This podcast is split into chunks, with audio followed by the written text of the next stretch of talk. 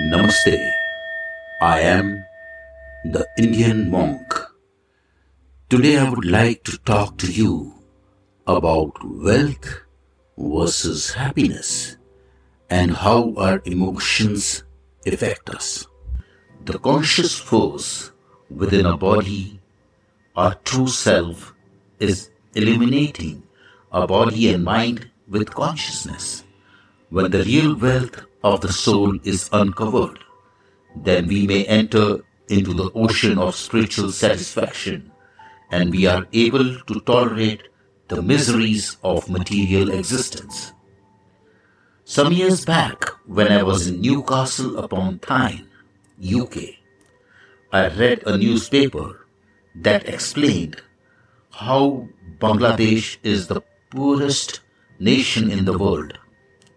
Now, this is very interesting because according to one survey conducted by the London School of Economics, Bangladesh is the happiest country in the world. By material standards, that simply does not make sense. The world is in the fever due to the belief that money will buy one happiness. In fact, USA the nation with lots of money, was very low on the happiness scale. How is it that the poorest country has the happiest people?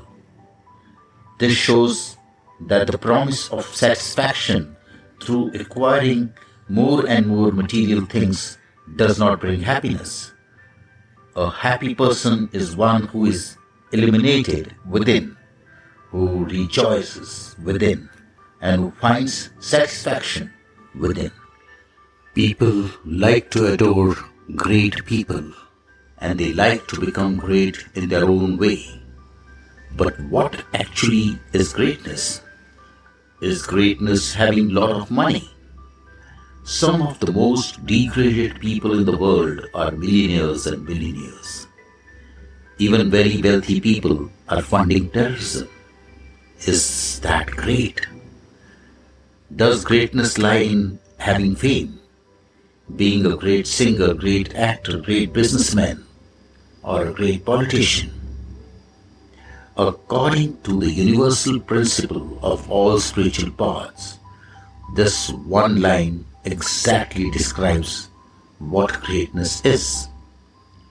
One's greatness has to be estimated by one's ability to tolerate provoking situations.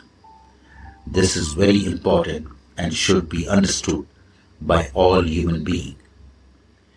It is easy to make a show on being great. Whatever we are challenged or have to face provoking situations, it is actually the test of your character. There are enemies existing within our heart which are provoked by circumstances, both within and without.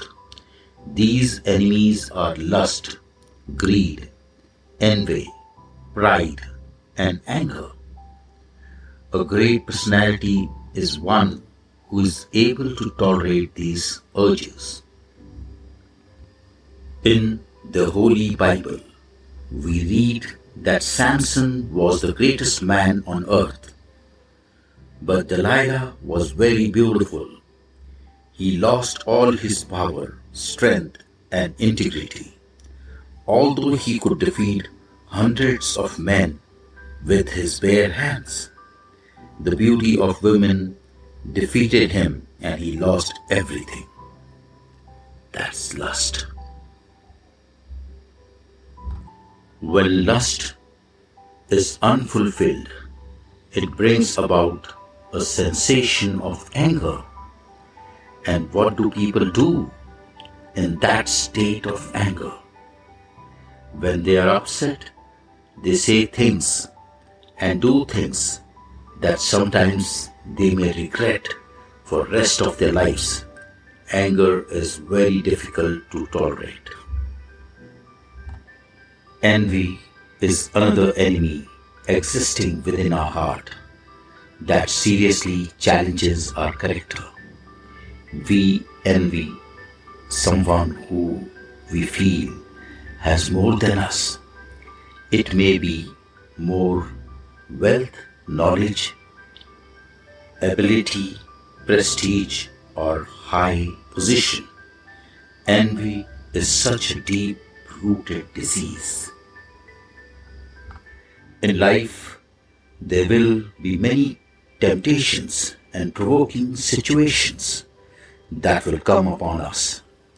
We may be a businessman or an engineer, an architect, a swami, a teacher, a housewife, or a student. Whatever our particular occupation may be, the highest and most natural life is to express our values and our devotion to universe and all living beings through our work. In that life, there is happiness, and in that happiness, we have the power to tolerate all types of provoking situations.